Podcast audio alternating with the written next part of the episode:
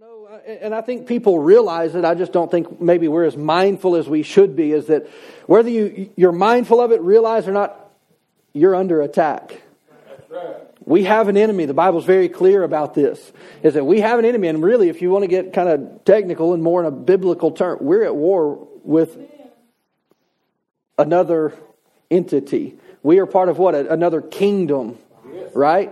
We are called what children of the kingdom of light, and yet there is a kingdom of darkness that is there. Now, let me just say this up front. I don't believe that every little thing that goes wrong is the devil. There is something called consequences. You make a bad decision, you know, take a turn too fast, or you know, don't take a take a, a curve in the road a little too fast. You're going to run into the ditch. Why? Because you didn't pay attention to the sign that said slow down. That's not the devil. That was you not paying attention to the signs, right? But there are times and situations where it is absolutely beyond just the natural forces at work against us. You know, and so I, I just want to share some things with you and, and to really make you mindful and, and, you know, to really understand what you have. You know, this week, as I was kind of preparing, I, you know, you always see these videos online, and so I saw some this week. You know, um, there was somebody that all these I don't know what you call them, but to me they're humorous. You know, but like where somebody these people they were showing all these fail videos of people jumping on motorcycles and they don't know what they're doing. And so they, you know, and then they like run into a car or run out into a field somewhere and they get thrown off. Why? Because they don't know how to hit the brake. that might have been some useful information. This is the gas, this is the brake. But they didn't know that, and so what happened? They didn't know what, how to use what they had, therefore they got hurt. It wasn't. It was supposed to be fun, right? I mean, riding motorcycles fun, or you get the videos where you know, you, and these are more my favorites, where uh, you know you can just tell that somebody's holding a gun and they don't have a clue what they're doing. You know, when somebody's got a shotgun and they're doing this number, you're like, oh no, this is going to be bad. This is going to be bad, but I got to watch. And, uh, you know, and why? Because they're not familiar with what they're doing. You know, and so you got, you know, I used to have this clip on my, on the desktop of my computer many years ago. And it was a guy, he was actually in a shooting range, but he was, I don't even know what it was. I mean, it was like a 50 caliber, something big. But you could tell this guy was not ready for what he was about to do. And so he's, you know, it's even on a stand on a table and all this stuff. And, uh, you know, he shoots it and the gun just goes, and he, it knocks him down breaks the glass behind him, and he's yelling and screaming on the ground. I thought it was the most hysterical thing ever. So I just left it on my desktop so that anytime I was in a bad mood, I just went and clicked on it and it just popped it up and played it. And it would make me laugh, you know. So I don't know if I just have a weird sense of humor or what, but, but you know, there's a lot of Christians who live life that way. You have tools, you have resources, you have things that God has put in your life and at your disposal, but yet you don't know what you have. Therefore, you're getting thumped every now and then. You know, and um, so I, I want to share some things uh, about this because I want you to understand what you have and what's at your disposal. Because, you know, I mean, I understand it, you know, from a theological position, you're like, what does that mean? That's the study of God, by the way, in case you're wondering, uh, you know, and really the study of the Bible. But theologically speaking, yes, Satan is defeated, but his ultimate defeat has not been put down yet. He is still the God of this world. We're just not, we no longer belong to this world. Therefore, we have been rescued under, from underneath his control. But yet we can ignorantly stay under his control. And ignorant is not as in stupid, it's ignorant as in you don't know any better. The Bible says people are destroyed for a lack of knowledge for a lack of understanding. People are destroyed, and the enemy can work in our life if we don't know what the Bible says. That's why it's important that we know Scripture. That's why it's important that we read the Word of God and we allow it to really get into our heart. Why? Because what happens when we read the Word of God, you know what it brings? It brings discernment. God's Word will discern the moment for you, whereas, is this just a coincidence? Is this just like, you know, a consequence? Or is this the work of the enemy? And it's important to be able to recognize the difference. Well, when we have the word in our heart, the Holy Spirit has something to work with, and we'll realize, hey, that's the work of the devil. This isn't just a natural thing. That person that's just real antagonistic towards me, there's more to that than just them not liking me. This isn't a personality conflict. There's something more going on here. And so I want to share some things with you uh, along this, but you know, and I think this is why it's important. Because as children of God, as Christians, we are at war for a lot of things. First and foremost, our families. If you've got kids, you're at war for your kids. You're at war for your spouse. And if you're not warring for your marriage, you're probably lo- losing. If you're not fighting for your marriage, the devil is probably getting the upper hand. If you're not actively engaged in your kid's life, he is. Here's one thing we can know about the devil he never takes a day off. He's active all the time. He doesn't take days off. And yet we do.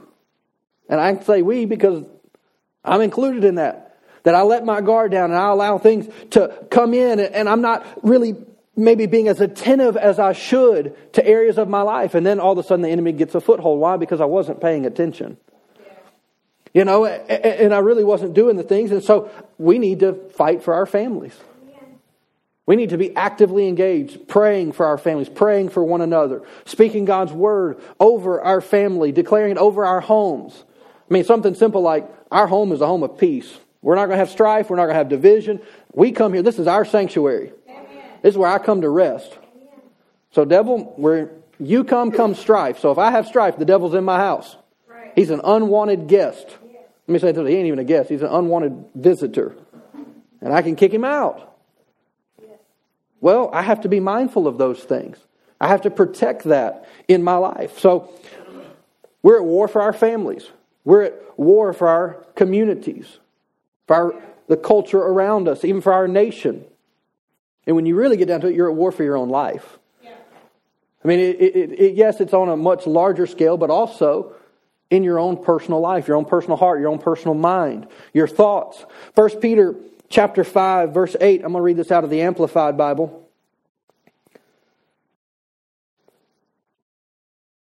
fairly familiar passage of Scripture, but it says, Be well balanced. It says, Be temperate and sober of mind. It says, Be vigilant and cautious at all times. Don't let your guard down. Be cautious, be aware, pay attention. It says, For that enemy of yours, the devil, roams like a roaring, or roar, roams around like a, a lion roaring. I can't talk all of a sudden. And it says, In fierce hunger. The devil has an appetite. He's looking for dinner. He's looking for what? For, uh, you know, for something. That, and it goes on here and it says that he is seeking someone to seize upon and devour. The enemy is constantly looking. Where's an easy meal? Who's somebody that I could easily dupe that's not paying attention? Who's kind of got their focus in the wrong areas and not really paying attention to what really matters? It goes on here in verse 9, and it says, Withstand him, be firm in the faith against his onset. It says, To be rooted, established, strong, and immovable, and determined, knowing that the same sufferings that you're experiencing are also being experienced throughout the rest of the world. In other words, you got problems, you're not the only one. The devil would love nothing more than for you to believe you're the only one who has this problem. No one else is like you. You're weird. There's something wrong with you. No, there's not something wrong with you. You have a flesh that you have to deal with like every other human being that's breathing at this very moment, and you got to deal with it. And with that flesh comes life, and with life comes some problems sometimes. But we have to what? Be firm, be established in what? Be established in what the Word of God says for us to be immovable off of God's promises. Why? Because we have an enemy. He's looking for somebody to have their guard down. And it's important that we understand that we have an enemy. Now, we understand also from Scripture that he is a defeated enemy in our life. He can run havoc until we say stop. Until we just draw a line in the sand and say no more. Why? Because we've been given the authority of Christ. Jesus had authority over all, everything, heaven and earth, right? He looks at the disciples and says, I'm giving you all power and all authority. And, and, so, you know, but we are, so we, we, let me say this way. You have the ability, you have the authority. You're not trying to do something that you're not uh, really supposed to do. You're not usurping authority. You're not going around. No, this is who you are. And if you're going to experience really all that God wants in your life, you're going to have to be vigilant about this. You're going to have to pay attention. Because there is an enemy who's lurking and he's waiting. And we need to pay attention. I love, you know, as I begin to study this and read into this, I came across several verses that I really liked and some, uh, some words, uh, some specific phrases, if you will. But over in Psalms 18, I'm going to read a few verses here.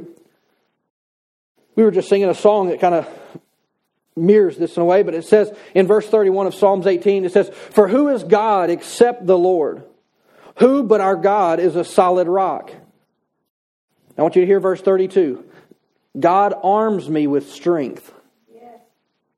God arms me with strength. If you feel weak, come back to this verse and say, Father, I thank you that just as it says here, as David wrote, that you would give him strength. You're no respecter of person, you'll give me strength. I'm tired and I'm wore out and I'm tired of fighting this battle, but I can get strength from you. So God's arm arms me with strength and he makes my way perfect. He makes me as sure footed as a deer, enabling me to stand on mountain heights. says he trains my hands for battle and he strengthens. Now, go back to there. He trains my hands for battle. This isn't just about David being a warrior, and I'm going to show you this in a couple moments. This actually applies to us as well. Says he trains my hands for battle. He strengthens my arm to draw a bronze bow. Says you have given me your shield of victory. Your right hand supports me. Your help has made me great. Now I think it's interesting that word help there, by the way, because David didn't just say, You have made me great. In other words, there was a participation from David with what God was doing that made him great. It wasn't David by himself and it wasn't God by him. There was a connection and a walking together that said, God, with your help, you have made me great. David still had to do some stuff. He still had to walk in obedience to what God had for him, to experience it and really to see and, and to step into what God had for him. He says in verse 36, he says, I chased my enemies and I caught them, and I did not stop until they were conquered. I like David. He's my namesake. But I like his attitude.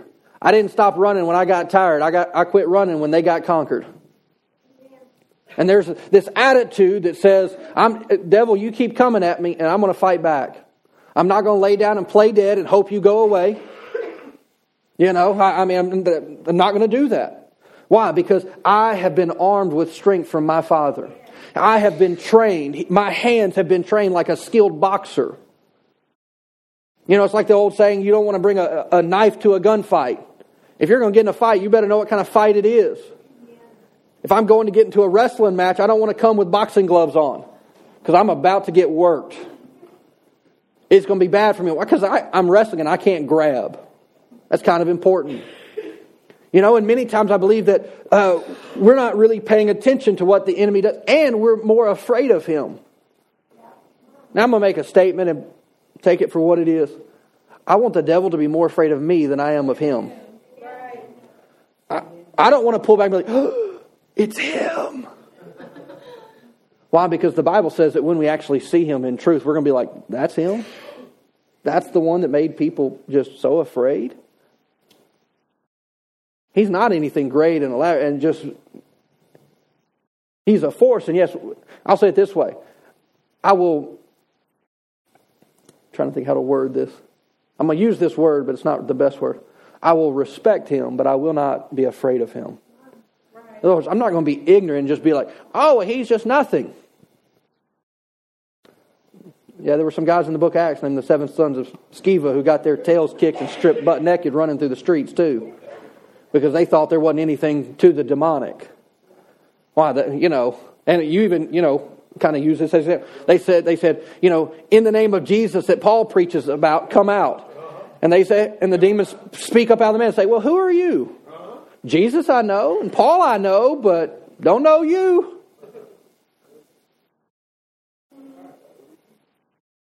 I would like it that when I show up somewhere, the devil's like, oh, I'm going to leave. I don't, I don't want to fight today. I'm not in the mood. He's been bothering me. And I say that somewhat lightly, but why do I need to be afraid? Do I not serve the Lord Almighty? Am I not on his side? Is he, more importantly, is he not on my side? is he not for me, with me, fighting with me? Yes, I mean, to the point that he says, he, hey, I'm going to train your hands for battle. I'm going to equip you and I'm going to train you so that you know how to fight. Psalms 144, verse 1. He says, Praise the Lord who is my rock. He says, He trains my hands for war and gives my fingers skill for battle. He trains my hands for war and He gives my fingers skills for battle. See, God wants us prepared for when the enemy comes. But it's not, you know, and what happens is, and I said this a moment ago, is that the devil never takes a day off. And so what happens is, is that we don't realize that there is a spiritual battle happening 24 hours a day, seven days a week against us. And the devil and all demonic entities are scheming, planning, and plotting for what? Our destruction. All the time. And so we think, well, I'm going to come to church and I'm going to get my fix this week and then, but don't worry about spiritual stuff tomorrow. You better be aware of spiritual stuff tomorrow. Not because I need to be afraid, but I need to be aware that, hey, the battle didn't, you know, it's not like the end of a, of a game of some sort. Like, oh, well, the fourth quarter's over. No more football today. See you next Sunday, devil. Like, it doesn't work like that. The devil's waiting, looking for what? The moment that you're least prepared for him. In the area that you're not paying attention to. He is looking, he is subtle, he is crafty. The Bible gives us instructions in, in Corinthians says, don't be ignorant of the way the enemy works. Be aware, be mindful of it. Now I want to show you, and I mentioned this here a moment ago, but uh, over in 1 Samuel chapter 17, I'm going to go through quite a few scriptures this morning, by the way. I'm going to roll through them if I can, but this is the story of David and Goliath. Now, many of you know the story. If you don't know it in depth, you've probably heard the story of David and Goliath. Young shepherd boy, for 40 days. Goliath comes out, he's insulting, he's, you know, and really he's using intimidation. He's using fear to paralyze an entire army. And then David shows up and he's like, Who is this guy? And why is he insulting us? And why is he cursing God? And, you know, it, but, you know, David didn't realize it, but when he was out there in the field protecting those sheep, God was preparing him for a battle to come. David didn't know that. He just thought he was doing his job. That's why it's important to actually be doing the things that God is asking of you right now. Why? Because there's preparation and He's wanting to prepare your hands for what is to come. See, David, and it's exactly what's his attitude. He went and stood before the king and says, Look, just like I killed the lion, just like I killed the, killed the bear, this uncircumcised Philistine will be no different. And I'm not going to have any problem with him because the Lord is with him. Now, I want you to, but I don't want to read the whole story, but I want you to hear David's response because he walks out to the battlefield, and there's a whole lot of detail that I'm leaving out, but for the sake of time, I, just want you to hear this part, though. He walks out there, and Goliath does what he's done for the previous 40 days in a row.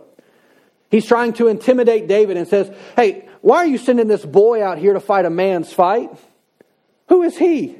He's just a little kid. I'm a, I'm a skilled warrior. I mean, I, you know, in our modern day verbiage, we might say something like, Have you guys lost your mind? This kid has no armor. I'm a like elite forces, SEAL Team 6 kind of guy. I kill people for a living. And you're bringing me a boy who watches some animals. I mean, that's kind of the scenario. I mean, Goliath was a warrior of warriors. So the last thing that Goliath says to David is, Come over here, let me feed you to the birds of the air. He says, David, get ready. I'm going to kill you, and then I'm just going to feed you to the animals. David responds in 1 Samuel 17, verse 45. And he says, You come at me with a sword and a spear and a javelin. So, Goliath, you're fighting this battle on natural terms. You're looking at me sheerly from the natural point of view. You see that I don't have a shield, I don't have a javelin, I don't have a knife, I don't have anything in the natural. But Goliath, you're looking at the wrong fight. You judge me based off of my natural what you perceive to be my natural abilities. And David says, But I come to you in the name of the Lord of heaven's armies, the God of the armies of Israel, whom you have, to, whom you have defied. It says, Today the Lord will conquer you. Now, think, I want you to hear these words. Pay attention to these words. The Lord will conquer you, I will kill you. The Lord will conquer you. I'm not coming at you with a bunch of um, military gear and garb and the best weapons of the day because he could have, because Saul tried to give them to him. But he said, Goliath, I just want you to know I'm not going to conquer you. The Lord's going to conquer you, but I'm going to be the one to kill you. See, this is that participation part. God did not kill Goliath, David killed Goliath. But David was not the one who conquered him. So, you know, I mean, many times this is what people, I, I think, perceive is that that rock is what killed Goliath. Best case scenario, it probably knocked him out. He took a stone and boom. Most people think, oh, well, he died. Then why would he need to cut his head off? It's just a thought. At best, he was bewildered. More than likely got knocked out because it does say that he fell. Once you get hit in the head, you know, I don't know how many of you, I hit my head enough that it stinking hurts. And I've done it a few times where it's taken me to my knees, yes. But yet here he says that the Lord, he says, I come to you in the name of the Lord.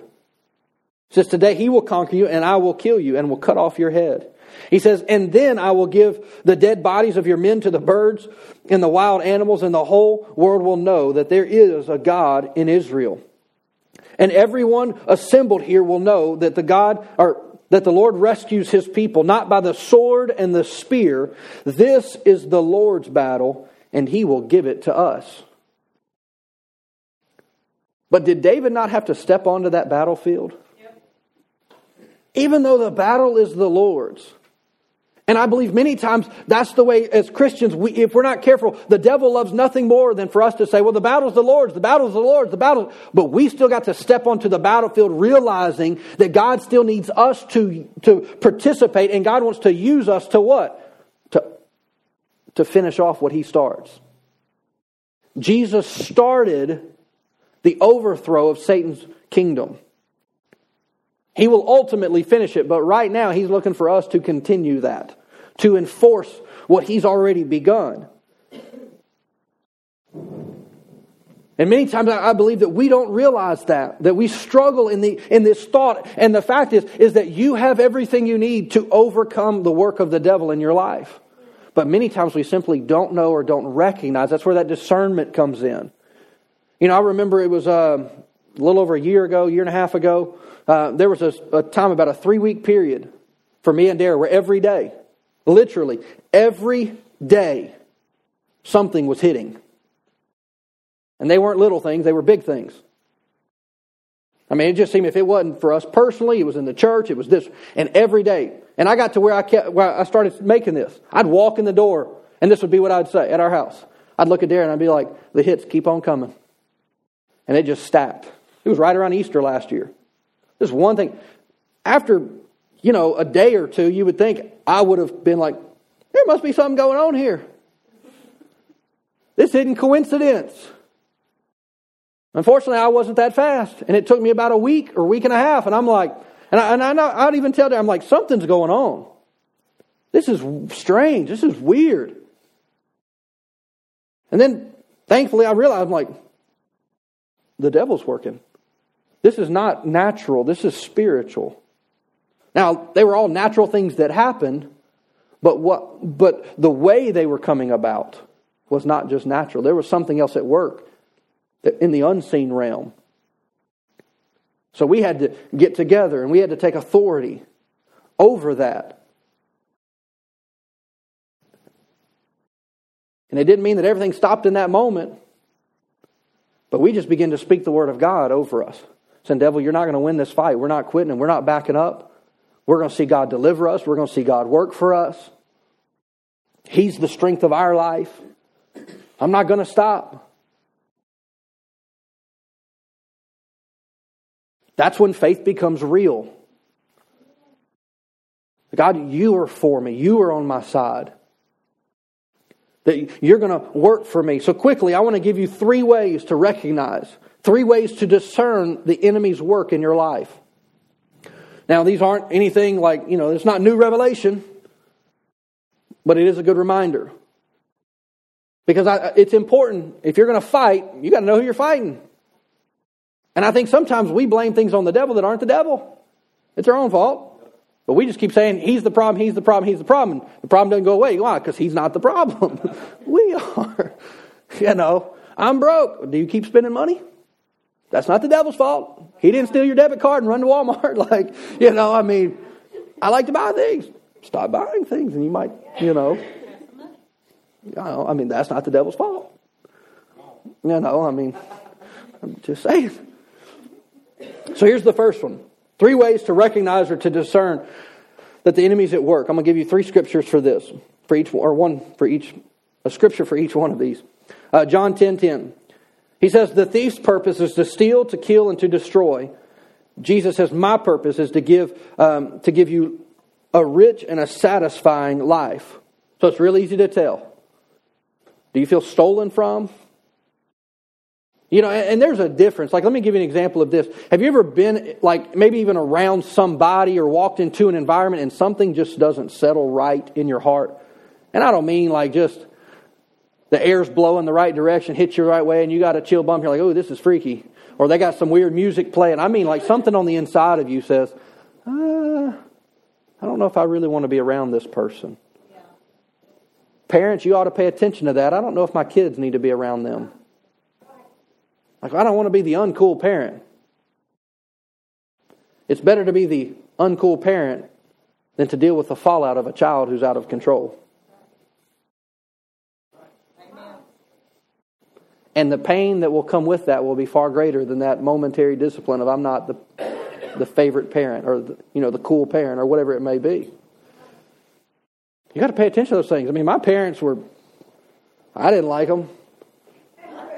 I just tell you. I didn't like my parents. You know, I just didn't. Like, Mom, I'm going over here. No, you ain't. I don't know them. I'll be right back. No, you ain't. Who you with and where you going? Amen. I don't know their parents. You ain't going over. You definitely ain't spending the night over there. They can come here. That was always my parents' thing. They can come here. They can come here. They can come here. I'm like, I want to go somewhere else. And my friends were always like, let's go to your house. And I'm like, no, I don't want to. My parents saved themselves and me a lot of grief. I mean, I did enough stupid stuff with them paying attention.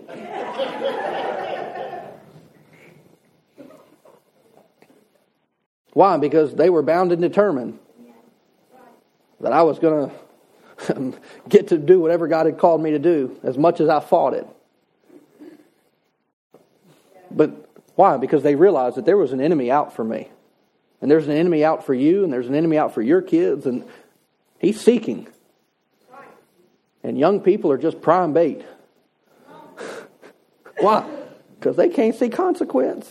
It's the last part of their brain that fun- that really builds out. So they think this is going to be fun. They don't think about two years from now. They don't even think about two minutes from now. Why?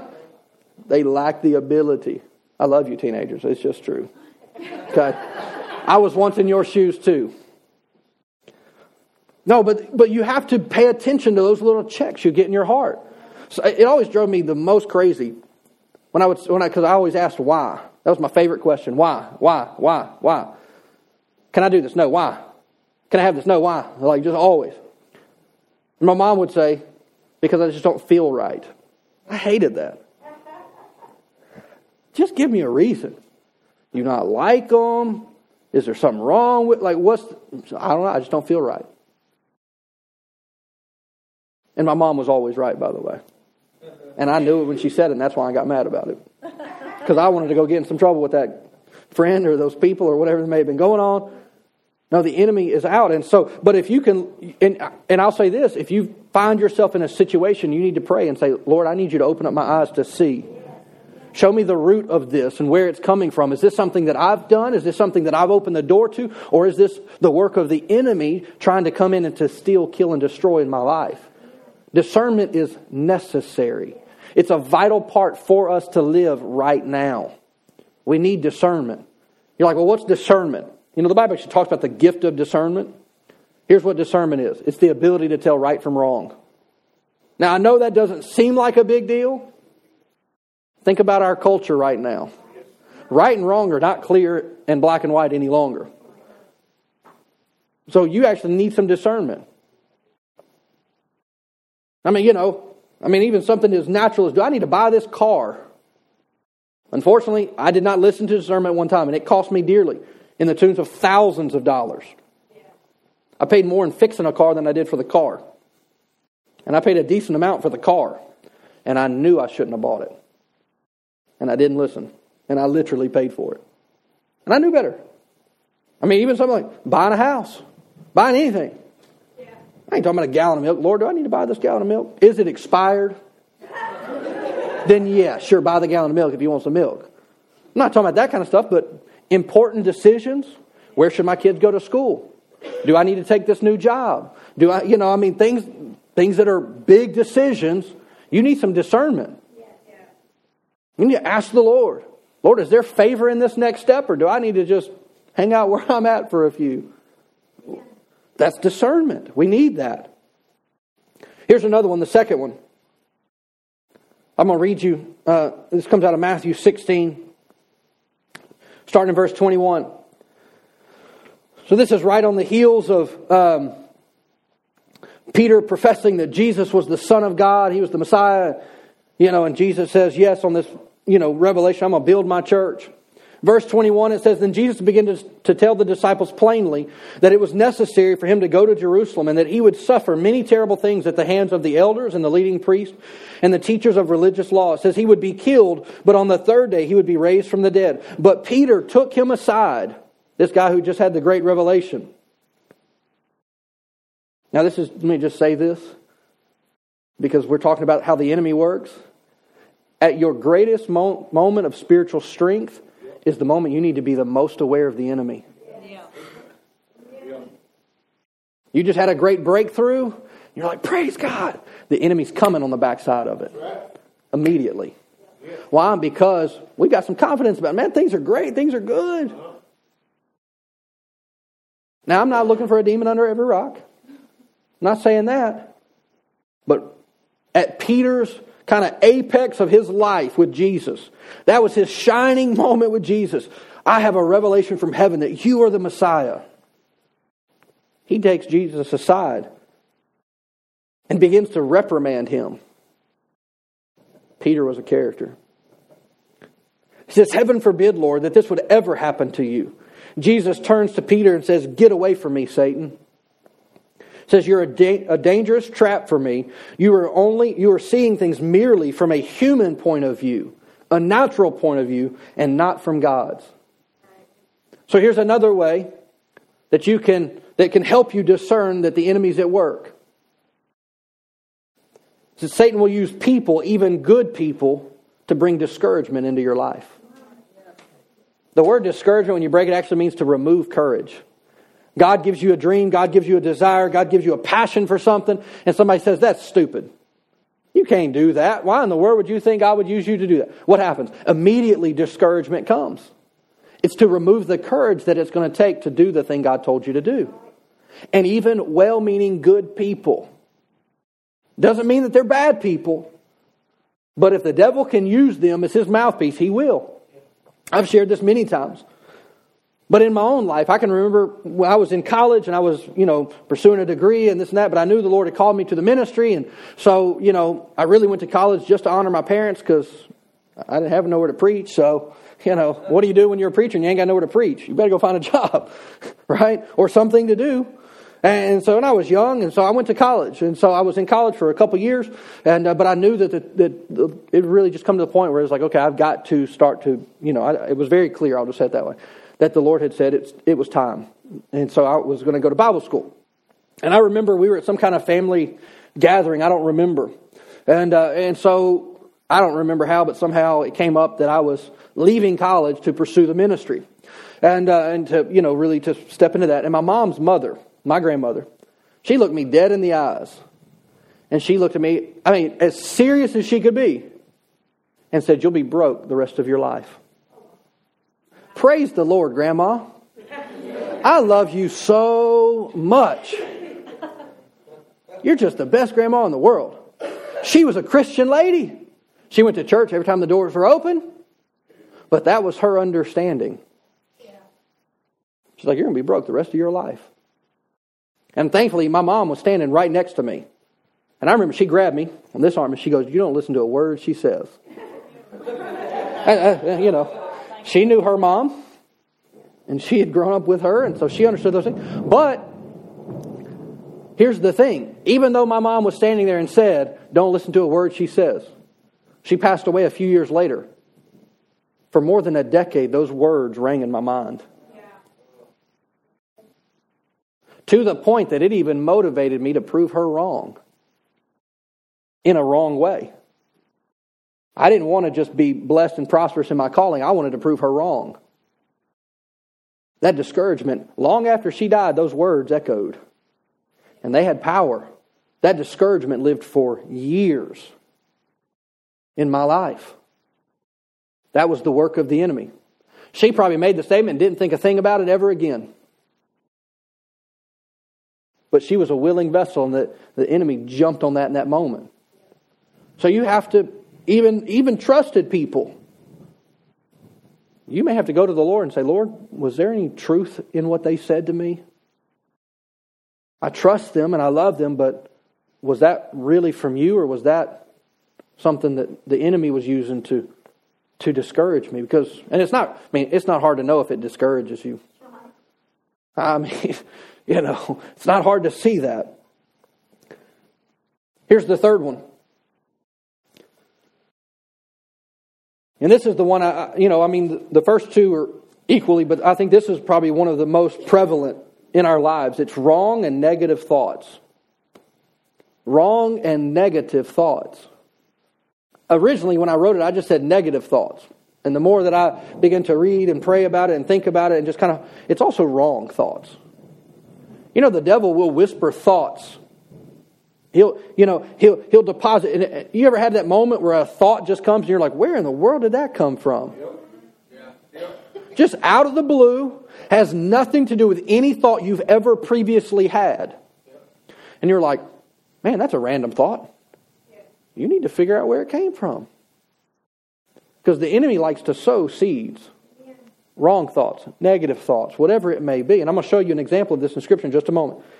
See, the devil is persistent one of his greatest tactics is this is to drop a thought in our mind and then we believe it was our own thought, never realizing that we just got deviled.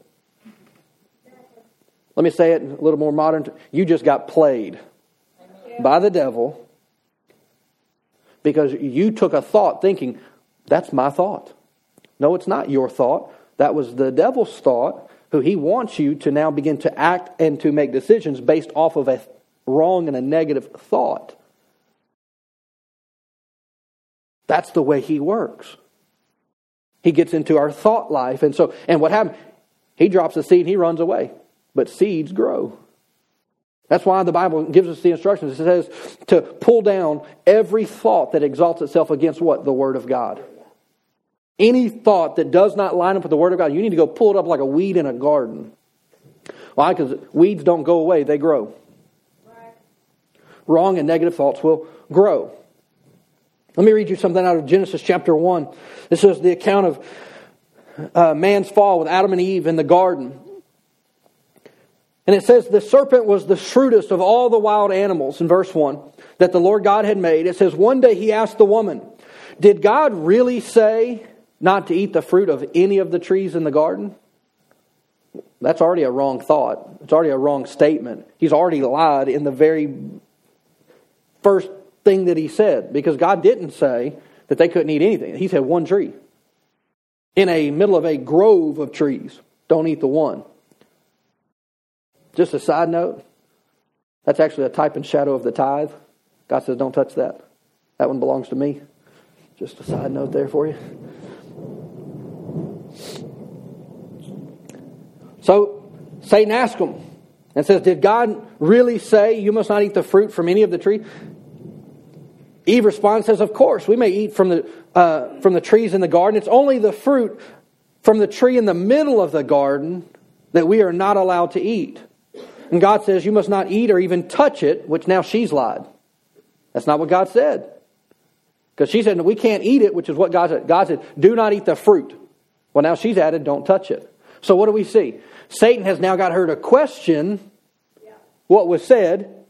So now she's thinking about, like, well, what was the command? And now she's added something that God didn't say, which is, hey, you can't even touch it. So now we've got, you see how this works, right? The devil started with one thought that's now got her to think something else that wasn't true. It's a wrong thought. Both of them are wrong. But now she's wrestling. She's kind of trying to figure out.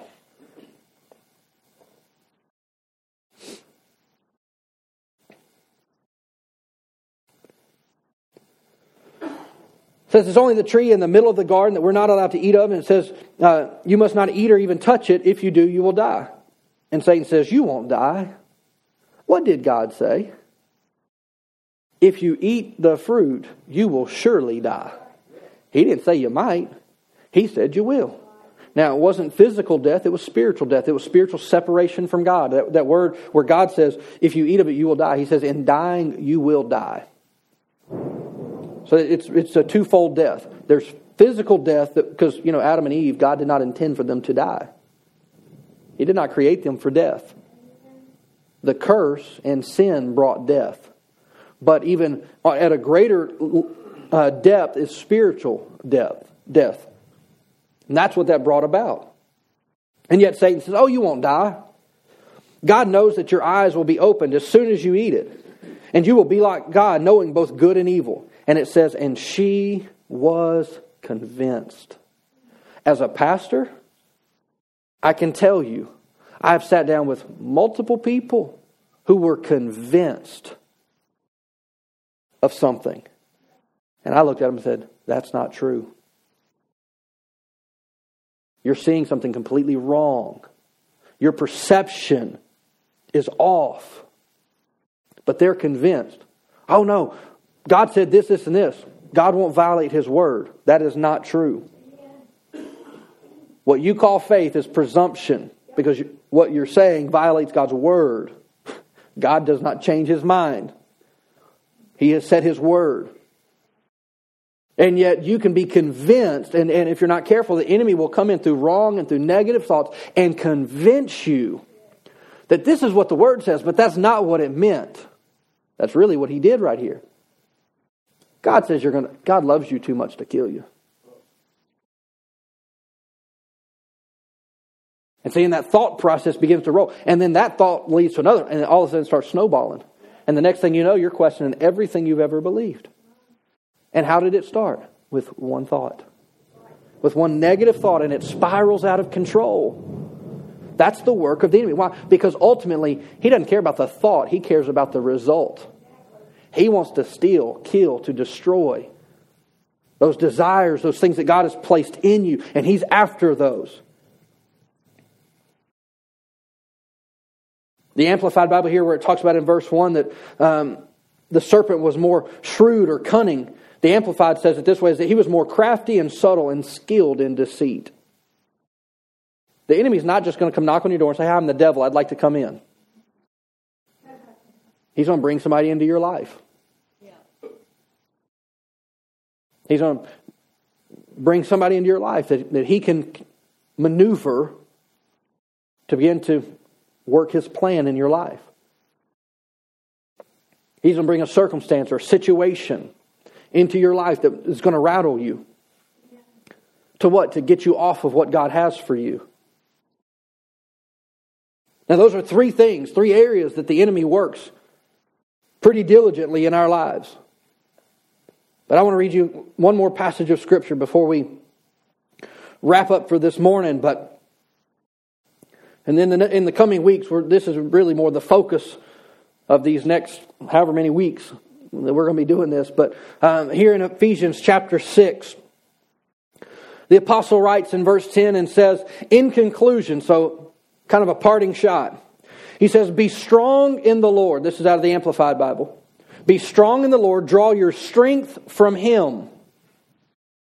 So remember, David said, Hey, I'm coming to you in the name of the Lord God of, of Israel. He's going to conquer you, but I'm going to kill you. Here he says, draw your strength from him and be empowered through your union with him. It says, and in, uh, and in the power of his boundless might. It says in verse 11, put on the full armor of God as his precepts are like splendid armor of a heavily, heavily armed soldier so that you may be able to successfully stand up against all the schemes and the strategies and the deceits of the devil. Now that's a mouthful. What's he really saying? Put on the whole armor of God so that you can conquer the enemy. I'm going to paraphrase that. If you want to conquer the enemy in your life, you're going to have to do what he says here. Put on the whole armor of God. Verse 12, it says, For our struggle is not against flesh and blood, contending only with physical opponents. But, and there's four categories here. He says, But against rulers, against the powers, against the world forces, in this present darkness, and against spiritual forces in wickedness, or spiritual forces of wickedness in the heavenly, supernatural places in the heavens. There's four different, and we probably won't get into it, but there are four different um, types of demonic activity that are listed right there that, that are working. They're working to what? To rob us of everything that God wants for us. That's why they that's what their whole goal is.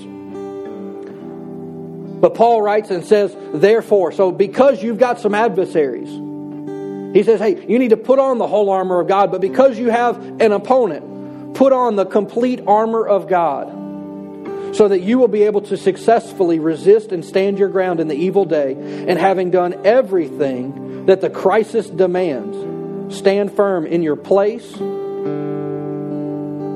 think that's an important word right there. Stand in your place. I'm not trying to be something where I'm not trying to be someone or something that I'm not supposed to be. I just want to stand in my place as a child of God.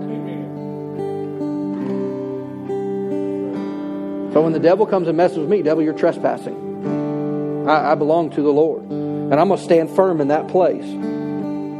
Stand firm in your, in your place, fully prepared, immovable, and victorious.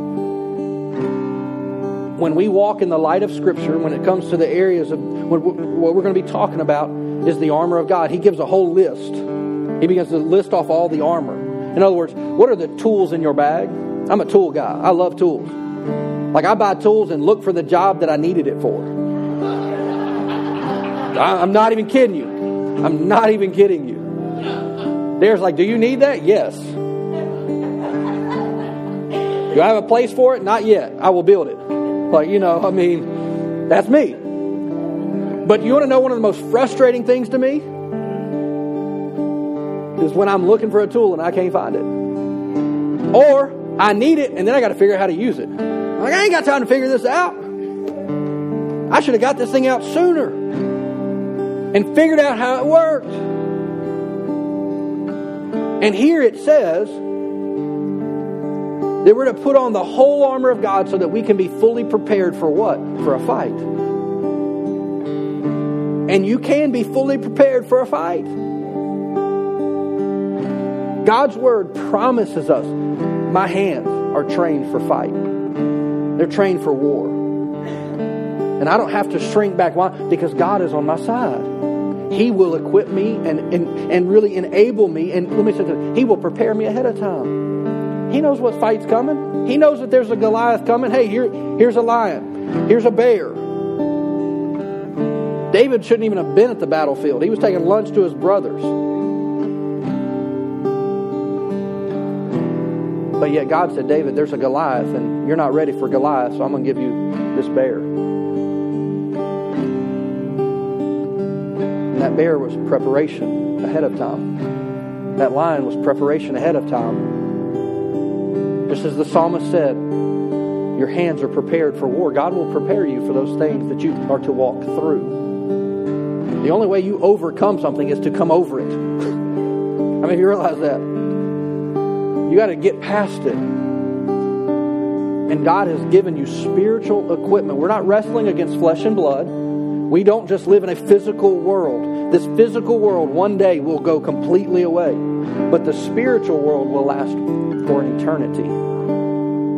It's the more real side of our life, it's the more real side of our existence. This flesh suit that we all possess right now, the Bible says it will either go back to dirt or it will be swallowed up with immortality. Even this tent, this suit that we wear, we call it our flesh, our skin, our bodies it will not last forever. That's why we have aches and groans sometimes too, because it's not intended to live forever. But we will get a new one, but our spirit man will go on for eternity. How long is that? Forever. How long is that? I don't know. Forever.